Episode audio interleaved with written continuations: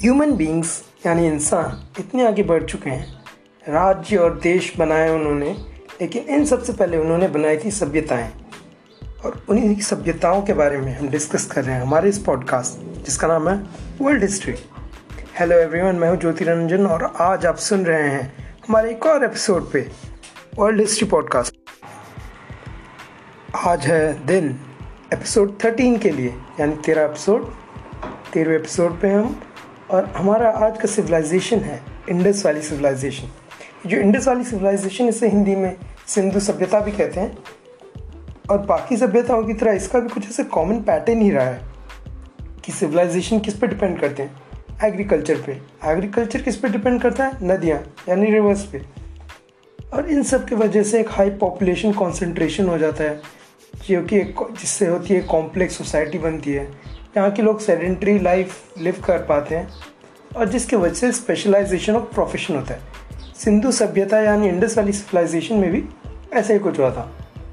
जो सिंधु सभ्यता है, इसे डिस्कवर किया गया था 1856 के आसपास, क्योंकि अंग्रेज़ जो उस टाइम इंडिया पे शासन कर रहे थे रूल कर रहे थे, वो लाहौर से कराची तक के एक ट्रेन लाइन बिछा रहे थे। और जो वर्कर्स थे, उनका काम था कि उन्हें बेस मटेरियल ढूंढना है जिसके ऊपर पटरी बिछाई जा सके। तो उन्होंने लाहौर के आसपास एक एरिया था जहाँ से ट्रेन लाइन बिछ रही थी और उन्हें मिल गया बहुत सारा, बहुत सारे ब्रिक्स मिल गए उन्हें एक साइज़ के। और उन्होंने इसे बहुत अच्छे एक्सट्रैक्ट किया और इसे बिछा दिया, फिर उसके ऊपर पटरियाँ बिछा दी। उन लोगों को तब ये नहीं पता था कि इनफैक्ट इन्होंने सिंधु सभ्यता को रिडिस्कवर कर लिया था। इंडस वाली सिविलाइजेशन जो थी, ये उसका एक शहर था जिसका नाम था हरप्पा। और ये उसी के आप ब्रेक्स यूज़ कर रहे थे यहाँ पे रेलवे लाइन के बेस की तरह यूज़ करने के लिए। उस टाइम भी पर किसी को इतना ध्यान नहीं है कि इंडस वाली सिविलाइजेशन या कुछ कुछ लोगों ने ये ज़रूर समझ लिया हो कि एक एंशियंट सिविलाइजेशन थी कुछ ऐसे। और इनिशियल डेज़ में तो बहुत सारे लोगों का था, ये लगा था कि ये चंद्रगुप्त या फिर मौर्याज उन सब के टाइम के, गुप्ताज या मौर्याज के टाइम की होगी। तो नाइनटीन ट्वेंटीज़ आते आते पहली एक्सकेवेशन होती है। और उसके लिए ब्रिटिश आर्कियोलॉजिस्ट आते हैं। तो ये लोग यहाँ पे एक्सकवेट करते हैं और इन फाइनली डिस्कवर करते हैं। इनिशियली इन्हें पता नहीं था कि कितना इसका साइज़ है या कैसी है बट विद टाइम इन्हें पता चल जाता है कि बहुत मैसिव था। इंडस वाली जो सिविलाइजेशन थी, ये एक ब्रॉन्ज एज सिविलाइजेशन थी। और इसके जो इनिशियल डेज़ थे, उसके पहले भी, कहते हैं जो हम जैसे हमने डिसाइड किया था कि एक सिविलाइजेशन में एग्रीकल्चर आती है, पर एक पर्टिकुलर डेट होता है जब मान के चलते कि हाँ इस तारीख से सिविलाइजेशन ये बन गई थी तो यहाँ पे भी ब्रॉन्ज सिविलाइजेशन था बट इसके पहले ये इनका भी एक कॉपर एज था। कम से कम एक दो हज़ार साल तक का कॉपर एज था। बट उस पीरियड को आप सिविलाइजेशन कैसे कंसिडर करें या ना करें, उस पर थोड़ा कंटेंशन है। इस सिविलाइजेशन का जो सबसे बड़ा साइट है, वो हरप्पा नहीं है, लेकिन वो मोहनजोदारो है। जो फ़र्स्ट साइट जिसे डिस्कवर किया गया था, वो था हरप्पा। इस सिविलाइजेशन में 7000 बीसी में ओल्ड हमें एग्रीकल्चर एविडेंस मिलता है कि 7000 बीसी में के आसपास कुछ कुछ सेटलमेंट्स थे विलेजेस थे, जहाँ पे कि लोग फ़ार्मिंग ये सब कर रहे थे। लेकिन जो डेट हमने पैक किया है, वो है three thousand three hundred B C कि कहा जाता है is this is the oldest evidence of Indus valley civilisation कि जो सेटलमेंट्स पाए गए हैं, जिन्हें कि एग्जैक्टली लिंक किया गया है इंडस वैली सिविलाइजेशन से, उनमें ओल्डेस्ट अभी तक three thousand three hundred years B C का मिला है। अगर उससे पुराना भी मिलता है तो ऑब्वियसली ये डेट रिवाइज हो जाएगा। 3300 बीसी जो है, आप देख सकते हैं उस टाइम पे पिरामिड्स बने नहीं थे। लेकिन मेसोपोटेमियन सिविलाइजेशन भी साइड बाय साइड बन चुका था। क्योंकि वो जो late third late fourth millennium BC है, उसी टाइम पे सार्गन ग्रेट आए थे मेसोपोटेमिया में। तो फिर आप देख सकते हैं कैसे कि कंटेम्प्रेरीज थे ये सब। इसमें तीन पीरियड माना जाता है। एक होता है अर्ली इंडस वाली सिविलाइजेशन जो कि 3300 बीसी से 2600 बीसी तक है। फिर एक है हमारा मिडिल या फिर मैच्योर इंडस वाली सिविलाइजेशन जो कि 2600 बीसी से लेकर 1900 बीसी तक है। फिर एक लेट इंडस वाली सिविलाइजेशन आता है, जो कि 1900 बीसी से 1300 बीसी तक है। बट कुछ कुछ ऑथर्स या कुछ कुछ स्कॉलर्स क्या करते हैं इससे वो 1900 बीसी से लेकर 900 बीसी तक भी कर लेते हैं। बट फॉर दिस पॉडकास्ट हम 1900 बीसी से 1300 बीसी को लेट इंडस वैली सिविलाइजेशन कहेंगे। देखा गया कि ये इंडस वैली सिविलाइजेशन बहुत मैसिव थी, बहुत बड़ी थी। अपने कंटेम्प्रेरी इजिप्शियन और मेसोपोटामियन सिविलाइजेशन से तो बहुत ही बड़ी थी। इसके साइट्स आपको मिलेंगे तजिकिस्तान में एक दुशानबे जो आज के तजिकिस्तान का कैपिटल है आज की तारीख में। वहाँ पे इसके साइट्स हैं। अफ़गानिस्तान में एक जगह है शोरतुगाई, जो कि बहुत नज़दीक है। तजिक कैपिटल के आसपास, वहाँ पे सेटलमेंट्स पाए गए, जो कि इंडस वैली सिविलाइजेशन की कॉलोनीज थे, उन्हीं के फारफ्लंग आउटपोस्ट जैसे कह सकते हैं। सिटीज़ जैसे वहाँ पे लोग रहते थे, वहाँ पे पाए गए। ऑल द वे डाउन आपको फिर इंडिया में, गुजरात में आपके इनके सेटलमेंट्स मिलेंगे, हरियाणा में मिलेंगे वेस्टर्न यूपी में मिलेंगे, जम्मू कश्मीर में मिलेंगे, और बलूचिस्तान का जो पार्ट है, जो क्लोज टू ईरान है, वहाँ पे आपको सेटलमेंट्स मिलेंगे। आपको very close to Mumbai modern Mumbai जो है उसके थोड़े नॉर्थ तक भी आपको वहाँ पे इंडस वैली सिविलाइजेशन के आपको सेटलमेंट्स या कुछ ना कुछ इंडिकेशन या रिमेंस मिल जाते हैं। इनके कॉन्टेम्प्रेरीज मेसोपोटेमियंस इजिप्शियंस थे ही साइड बाई साइड देखा गया कि इन लोगों ने बहुत इंटरेक्ट किया मेसोपोटेमियंस से। और अपार्ट फ्रॉम मेसोपोटेमियंस जो हमारा अरेबियन पेनिनसुला है, उसके साथ भी इंडस वैली सिविलाइजेशन का बहुत सारा ट्रेड चलता है। ओमान ये जो एरिया है वहाँ पे उनके साथ इनके बहुत सारे ट्रेडिंग लिंक्स पाए गए हैं। जो हरप्पन सिविलाइजेशन है जिसके बारे में बता रहा था वो पंजाब में है।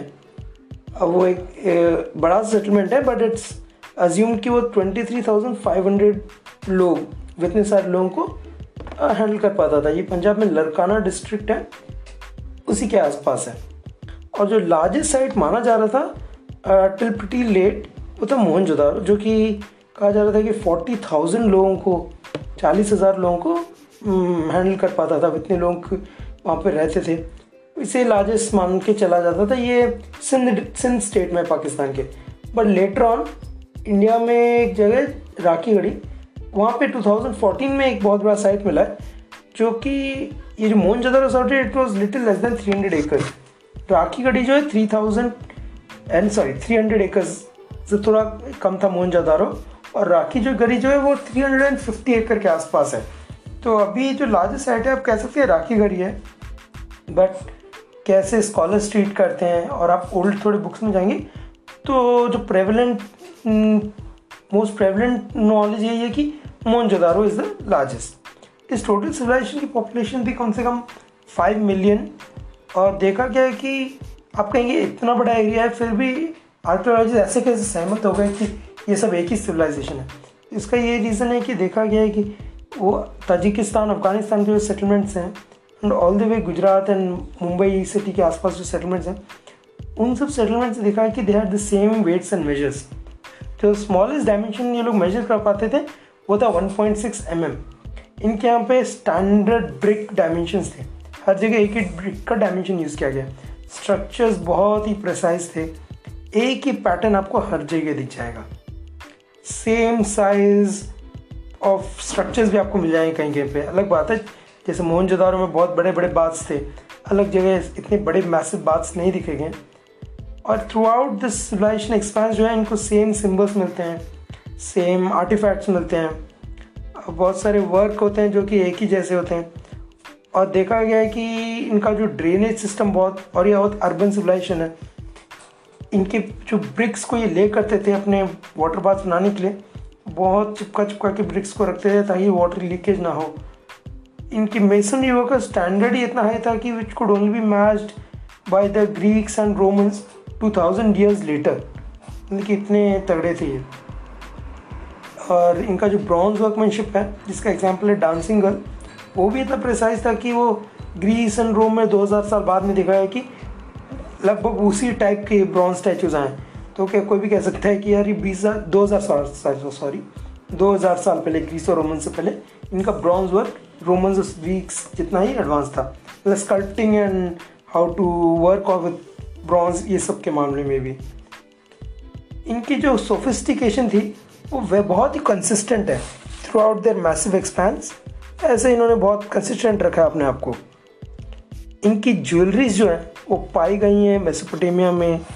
और इसलिए क्लियर कट माना जा रहा है कि इनका मेसोपोटामिया से या बहुत सारा ट्रेड भी रहा है। और एक्सपेक्ट किया जाता है बहुत सारे इंडियन शायद वहाँ इंडस वाली सिविलाइजेशन के जो लोग थे, मैंने बीच ही में शायद आपको इंडियंस कह दूँ तो क्योंकि these are set to be the precursors of the Indian civilisation तो मेसोपोटामिया में माना जाता है कि बहुत सारे इंडस वाली सिविलाइजेशन के लोग भी जाके रहते भी थे apart from just being traders और उन्होंने वहाँ पे अपने कुछ सेटलमेंट्स ही बनाए होंगे शायद। या फिर उनके हाउसेज मेंटेन करते थे कुछ ट्रेडर्स में इंडस वैली से कि उनके मेसोपोटामिया में भी करते। क्योंकि ये ऐसे आर्टिफैक्ट्स ने मेसोपोटामिया मिले हैं, बहुत सिग्निफिकेंट नंबर्स में मिले हैं। फ्रॉम सीरिया से लेके आपको आजकल इराक जो है ईस्टर्न पार्ट ऑफ़ जॉर्डन फिर कुवैत ये सब जगह पे इंडस वैली सिविलाइजेशन के आपको कुछ ना कुछ आर्टिफैक्ट मिल ही जाते हैं। ये जो ट्रेडर्स थे ये इंडस वैली सिविलाइजेशन से जाते थे मेसोपोटामियन सिविलाइजेशन तक, ये माना जा रहा है कि बोट से जाते थे बाई सी ये अपने इंडस वाली सिविलाइजेशन का जो अरेबियन कोस्ट है, वहाँ से एक बोट पे बैठ जाते थे और ये बोट इन्हें अलॉन्ग मकरान कोस्ट जो है along modern day Balochistan and Iran का जो सिस्तान बलूचिस्तान एरिया वहाँ से होकर जाता था स्ट्रेट ऑफ़ हॉर्मोज तक, फिर उसे क्रॉस करके पर्शियन गल्फ में एंटर करता था, फिर वहाँ से सीधा कुवैत और जो बसरा एरिया है, शत अरब का एरिया है मॉडर्न डे में, उस एरिया में जाके वहाँ पे ये इनके पोर्ट्स रहते थे मिसोपोटामिया में आके, बेबीलोन के, वहाँ से उतर के ये लोग जाते थे। इंडस वाली सिविलाइजेशन में बहुत सारी ज्वेलरीज पाई गई हैं और अक्सर देखा कि इसके जो शेल्स हैं, उनकी ओरिजिन लोकल नहीं है, उनकी ओरिजिन अरेबिया या ओमान वहाँ पे है। चाइना में भी चाइनीज़ मटेरियल जो चाइनीज़ सिविलाइजेशन में बनी हुई हैं वैसा भी बहुत सारा मटेरियल इनके यहाँ पाया गया है। इनकी जो राइटिंग सिस्टम थी, हम मान के चलते हैं कि ये बहुत ही एडवांस थी और बहुत ही डेवलप्ड थी सिम्बॉलिक भी थी। बट आजकल हमारा माना जा रहा है कि it was like an alphabetic base था। क्योंकि सेम सिम्बल्स ही नहीं रिपीट हो रहे उनके कॉम्बिनेशन भी ऐसे यूज़ हो रहे हैं। तो कुछ स्कॉलर्स का मानना है कि एक अल्फ़ाबेट था। कुछ कुछ सिम्बल्स इनके जो थे, वो आज भी मॉडर्न हिंदुज़म में भी आपको देखने को मिल जाएगा। एग्ज़ाम्पल स्वास्थ्य का जो है, वो इंडस वाली सिविलाइजेशन में भी ये सिंबल था। और मॉडर्न हिंदू कल्चर में भी ये आपको दिखने को मिल जाता है। इनका जो बाकी का राइटिंग जो है, वो आज तक डिसाइफर नहीं किया गया है one of the significant mysteries रही है इंडस वाली सिविलाइजेशन की, कि इनका क्या लिख रहे हैं, क्यों लिख रहे हैं। और आज हमारी टेक्नोलॉजिकल डेवलपमेंट इतनी एडवांस हो गई, इतने कंप्यूटर्स आ गए, फिर भी हम इंडस वैली सिविलाइजेशन की राइटिंग को डिसाइफर नहीं कर पाए। और दूसरी जो इम्पोर्टेंट मिस्ट्री रही है कि ये डिसअपियर क्यों हो गए?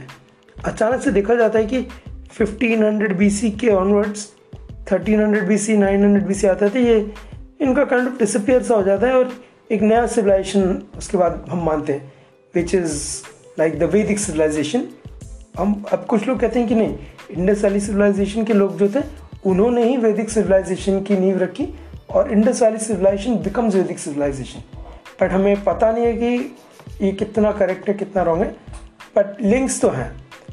आपको बहुत सारे सिंबल्स बहुत सारे ऐसे आपको कंटिन्यूटी मिलेगी इंडस वैली सिविलाइजेशन से वैदिक सिविलाइजेशन में।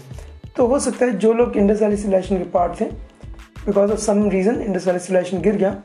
And they went on to find the Vedic civilisation along with some other people कुछ और लोग जो बाहर से होंगे उनके साथ मिलकर उन्होंने शायद वैदिक सिविलाइजेशन की नींव रखी होगी। इंडस वाली सिविलाइजेशन के बारे में तो पहले आपको बताया कि क्या क्या इनके एडवांसमेंट्स थे ये सब। ये भी माना जाता है कि इनके पास व्हील था। एंड इन्होंने व्हील जो है, यानी पहिया, इसकी डिस्कवरी या इसको बनाना मैसोपोटामियन से पहले ही मास्टर कर लिया था। क्योंकि ये तो इतने जो लंबा डिस्टेंस है तजिकिस्तान के बॉर्डर से लेके आजकल मॉडर्न मुंबई तक, आज भी अगर हम सोचें तो ये बहुत बड़ा डिस्टेंस है। अगर हम किसी को कहें कि आप मुंबई से निकल के तजिकिस्तान के कैपिटल दुशानबे तक जाएँ तो बहुत कम ही लोग सोच पाएँगे कॉम्प्रीहेंड कर पाएँगे कि डिस्टेंस कितना लंबा है। तो उस टाइम अगर ऐसे डिस्टेंसेस कवर करने थे आपको, और अगर सोसाइटी की इतनी एडवांस थी कि इतने प्रेसाइज मेज़रमेंट कर रही थी तो अब इस बात है कि उन्होंने व्हील तो डिस्कवर कर ही लिया होगा। मॉडर्न रिसर्च ये भी दिखाता है कि इतनी जगह पे कि इंडस वैली सिविलाइजेशन जितना ओल्ड हम सोच रहे हैं, उससे भी ज़्यादा ओल्ड है।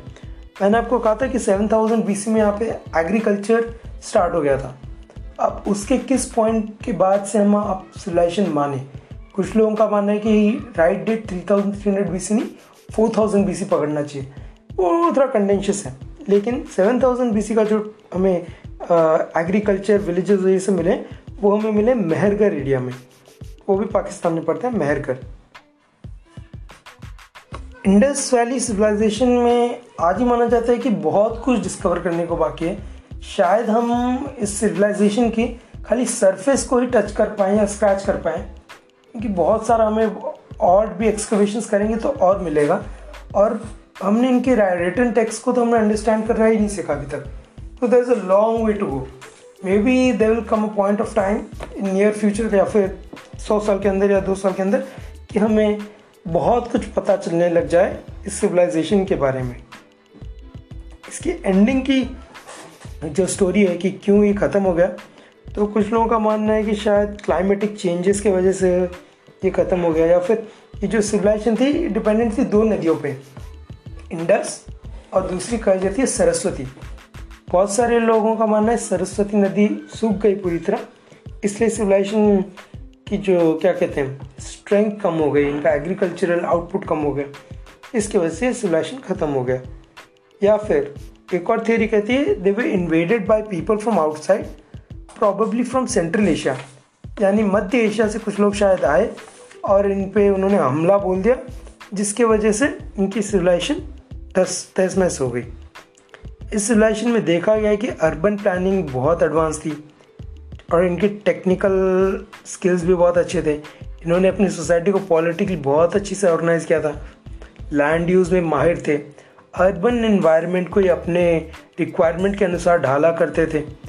सभी घरों को इन्होंने बेग ब्रिक्स से यूज़ बनाए सुखा के हीट करके, जो कि वाटर प्रूफ थे ऑलमोस्ट और ये ये ये जो वाटर प्रूफ ब्रिक्स थे, इनको ड्रेनेज के लिए भी यूज़ किया करते थे। जो कि एलेबरेट ड्रेनेज सिस्टम्स था। इनके यहाँ पे बहुत सारे बिल्डिंग्स थे लोगों को रहने के लिए और बहुत सारे बिल्डिंग्स थे जो कि ऑफिशियल या रिलीजियस या ऐसे किसी पर्पज़ के लिए थे। इनके ड्रेन्स इनके घरों के सामने ही हुआ करते थे। तो घरों के अंदर कुएँ होते थे जिससे कि लोग पानी निकाल के यूज़ करते थे और जो वेस्ट वाटर था, वो बह जाता था एक छोटे से ड्रेन सिस्टम से। घर के सामने से इनके बड़े बड़े ड्रेन्स जा रहे होते थे जो कि कवर्ड हुआ करते थे, पूरी तरह कवर्ड यूनिफॉर्म स्ट्रेट ड्रेन्स आप इमेजिन कर सकते हैं, एक दो साइड में घर है, बीच में रोड जा रहा है। और रोड के दोनों साइड ड्रेन्स है यह तो सभी घरों से जो पानी है वेस्ट वाटर वो ड्रेन में जा रहा है। और ये ड्रेन वाटर प्रूफ हुआ करते थे, इनके जो ब्रिक्स होते थे, अंदर से लाइनिंग होती थी वाटर प्रूफ तो वेस्ट वाटर पर जाके ऐसे जाता था। तो ये बहुत अच्छी तरह हाइजीन के ऊपर इनका ध्यान था। इनके यहाँ पे सिटीडल्स पाए गए जो कि अक्सर शहर के बीच में बीच में रहते थे। इन सिटीडल्स के चारों तरफ़ देखा गया है कि डिफेंसिव मिलिट्री स्ट्रक्चर्स बनाए गए हैं। मतलब कि वॉल्स जैसे। वॉल्स के ऊपर पॉइंटेड होगा, छोटा सा ओपनिंग जिससे आप बाहर देख सकते हैं। शायद ये गवर्नमेंट हब बिल्डिंग्स थे जिनके यहाँ पे सिक्योरिटी की रिक्वायरमेंट बहुत ज़्यादा थी, ऐसे। ये वेस्ट डिस्पोजल के में भी बहुत माहिर थे। जैसे यहाँ पर ट्रैश कलेक्शन सिस्टम्स देखे गए इनके सिटीज़ में आर्टिसंस और मर्चेंट्स की कोई कमी नहीं थी। और ये आर्टिसंस एंड मर्चेंट्स अपने स्पेशल डेजिग्नेटेड एरियाज़ में रहते थे। हाइजीन का तो इन्हें बहुत इंपॉर्टेंस देते थे हाइजीन को। और इनकी जो सैनिटेशन सिस्टम है, जिसके बारे में मैंने कुछ टाइम बताया था, माना जाता है कि one of the world oldest या फिर वर्ल्ड की दी फ़र्स्ट सैनिटेशन सिस्टम थी। इनकी सैनिटेशन सिस्टम ये सब इतनी अच्छी थी कि आज भी modern day India and modern day Pakistan में ऐसे सैनिटेशन सिस्टम्स नहीं है, अगर होते तो अच्छा होता। अब तक तो आप समझ गए होंगे कि हरप्पन जो थे, या फिर Indus valley civilisation in general ये दोनों ही टर्म्स जो ना इंटरचेंजेबली यूज़ होता है। जैसे बहुत सारे लोग इंडस वैली सिविलाइजेशन को हरप्पन सिविलाइजेशन भी कहते हैं। क्योंकि Harappan, Harappa was the first settlement या first city of this civilisation that was discovered Harappan या फिर इंडस वाली सिविलाइजेशन जो लोग थे, इनकी आर्किटेक्चर और सिविलाइजेशन और सिविल इंजीनियरिंग बहुत एडवांस थी। इनके यहाँ पर डॉकयार्ड्स भी पाए गए हैं, जो कि अक्सर नदियों के साइड में ड्रेजिंग करके कर देते थे। मतलब कि नदी के साइड में एक लैंड जो है उसको खोद देते थे उसमें डेप्थ बना देते थे ताकि नदी का पानी वहाँ पे आ सके। फिर उस छोटा सा जो एक स्क्वायर शेप या रेक्टेंगुलर वाटर बॉडी बन जाता है which is connected to the river इसमें कि बोट्स आप रख सकते हैं। इनके यहाँ पे जो सबसे बड़े स्ट्रक्चर्स थे, वो किसी, कोई टेंपल या कोई पैलेस नहीं था, वो अक्सर ग्रेनरीज हुआ करते थे। इनके यहाँ पे बहुत सारे वेयर हाउसेस पाए गए हैं, और यहाँ पे ब्रिक प्लेटफॉर्म्स भी पाए गए हैं प्रोटेक्टिव वॉल्स बहुत सारे पाए गए और इनकी सिटीज़ के आसपास देखा है कि मैसिव वॉल्स हैं। तो इसके दो एक्सप्लेनेशन ला सामने लाए गए हैं। जैसे कि कुछ कहते हैं कि ये शायद अपनी सिटी को प्रोटेक्ट करने के लिए इसे यूज़ करते थे। कुछ लोग कहते हैं, नहीं, जब इंडस रिवर फ्लड हो जाती थी तो उस फ्लडिंग से बचने के लिए ये वॉल्स जो थे, इनके वाटर प्रूफ जैसे थे, ये फ्लडिंग का पानी बाहर रखते थे। इनके यहाँ पे पिरामिड्स या ऐसे कोई बड़े बड़े स्ट्रक्चर्स नहीं है। In fact one of the largest structure जो है, वो मोहनजोदड़ो में पाया गया, जो कि है द ग्रेट बाथ अज्यूम किया जाता है एक बहुत बड़ा पब्लिक बात है, जहाँ पे लोग जाके नहाया करते थे, बात किया करते थे, ऐसे एक पब्लिक बात है, शायद ये रिलीजियस पर्पज़ के लिए भी यूज़ होता होगा कि आप इसमें टिप लें, फिर कुछ करें। तो इनका ग्रेट बात एक बहुत बड़ा स्ट्रक्चर था। गुजरात में एक जगह है, लोथल करके, या फिर लोथल भी कहते हैं L O T H L यहाँ पर ड्राई डॉग्स पाए गए। तो these are some of the large structure इनके पैलेसेस टेम्पल्स आर्मीज के बारे में ज़्यादातर इन्फॉर्मेशन हमारे पास नहीं है। इनकी राइटिंग का एक इंपॉर्टेंट सोर्स ऑफ़ इनका रिटर्न रिकॉर्ड्स है, इनके सील्स इनके यहाँ पे जो लोग थे सबको ही अपना अपना एक एक सील रखता था। Which was like an identity stamp जैसे आप कह सकते हैं। वो एक one of the world oldest forms of stamping था जिससे कि अपनी प्रॉपर्टी में लगा देते थे बताने के लिए कि मेरा है। या फिर अगर कोई ट्रेडर एक गुड एक्सपोर्ट कर रहा है तो उस पर लगा देता था बोलने के लिए, मैंने एक्सपोर्ट किया, ये मेरा आइटम है। आई एम द मैन्युफैक्चरर तो इनके सीज बहुत टाइप के थे। एक तो होते थे, ये सीधा स्टैम्प कर देते, एक रोलर टाइप भी हुआ करता था। देखिए एक सिलेंडर आप समझ लीजिए, एक सिलेंड्रिकल या फिर वाइन के बॉटल में जो कॉक लगा होता है ना, उस शेप को आप इमेजिन कीजिए।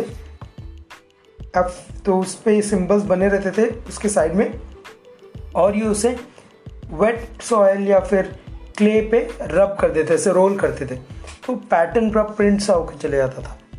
ऐसा कुछ यूज़ किया करते थे। और ये सील मार्क्स या फिर पूरे सील्स भी मेसोपोटामिया इराक सीरिया इन सब जगह पे पाए गए। मैंने आपको पहले भी बताया था कि एक ब्रॉन्ज सिविलाइजेशन थी।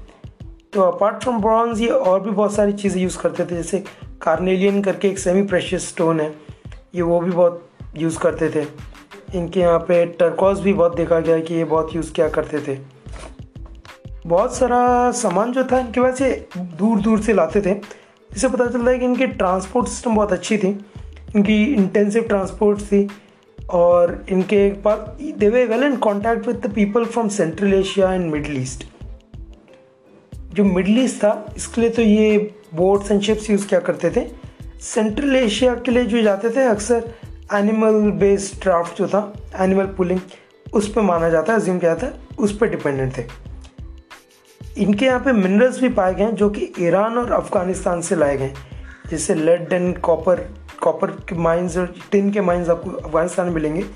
लेड एंड कॉपर ये इंडिया के बाकी पार्ट से भी लाए लाते थे, जो कि आज का central India and all that part है। ये लोग चाइना से जेड लाते थे। चाइना से इन लोगों ने टेराकोटा पॉट्स भी इन्होंने पाए गए यहाँ पे। इनके यहाँ पे लपिस, लजूली और टर्कोस का बहुत यूज़ हुआ था। इंडस वाली सिविलाइजेशन की जो सेरमिक्स हैं सेरमिक प्रोडक्ट्स हैं, ये कुछ हैं जो कि कॉपर एज को बिलोंग करती हैं। 4300 बीसी से 3200 बीसी के टाइम पे, जो कि ऑफिशियल इंडस वैली सिविलाइजेशन से ज़रा से पहले का टाइम है। ये सब सिरेमिक प्रोडक्ट्स आपको अभी भी मिलेंगे कहाँ पे?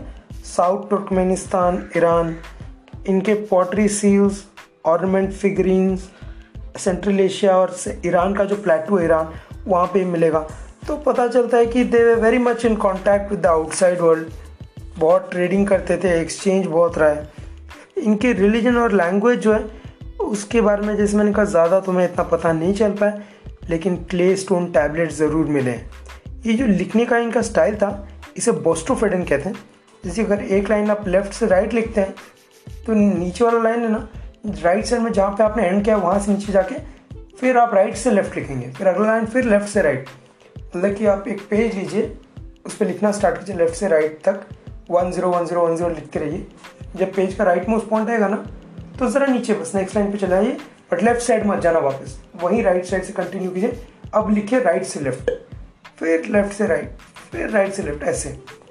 ऐसे जैसे बहुत सारे बच्चे जिक्सो आपस में ऐसे लाइन्स नहीं बनाते? या फिर जो पाथ फाइंडर या फिर अब कुछ कुछ गेम्स होते हैं, जिसमें जैसे पैकमैन है, वो जाता है ऐसे ऐसे करके।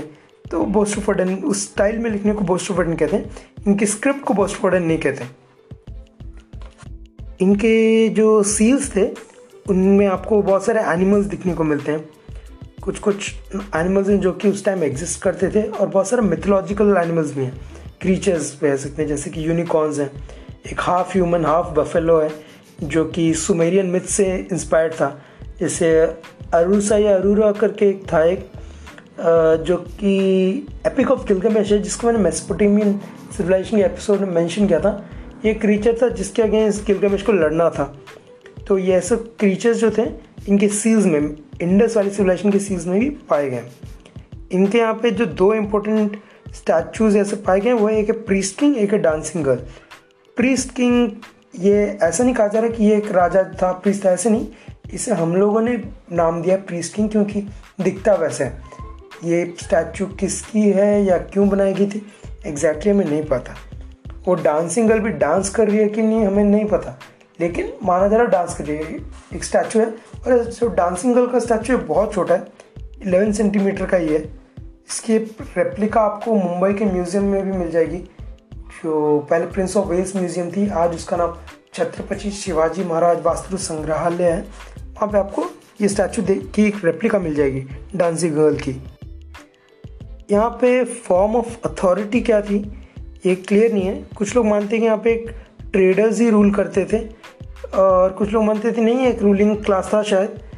ये कन्फ्यूज़न इसलिए क्योंकि यहाँ पे कोई ऐसे लोगों के लिए पिरामिड्स नहीं बने, या कोई एलिट स्ट्रक्चर्स नहीं पाए गए कि ये पैलेसेस ऐसे तो इसलिए थोड़ा ऐसे बट देखा गया कि कुछ घर थोड़े बड़े हैं, कुछ घर थोड़े छोटे हैं साइज़ में या फिर हाइट में, और माना जाता है कि जो इम्पोर्टेंट चीज़ इन सिविलाइजेशन में लोकेशन है। जैसे अगर किसी का घर क्लोजर टू सिटीडल है या समथिंग मे बी ये लोग ज़्यादा रिच थे, ये ज़्यादा पावरफुल थे।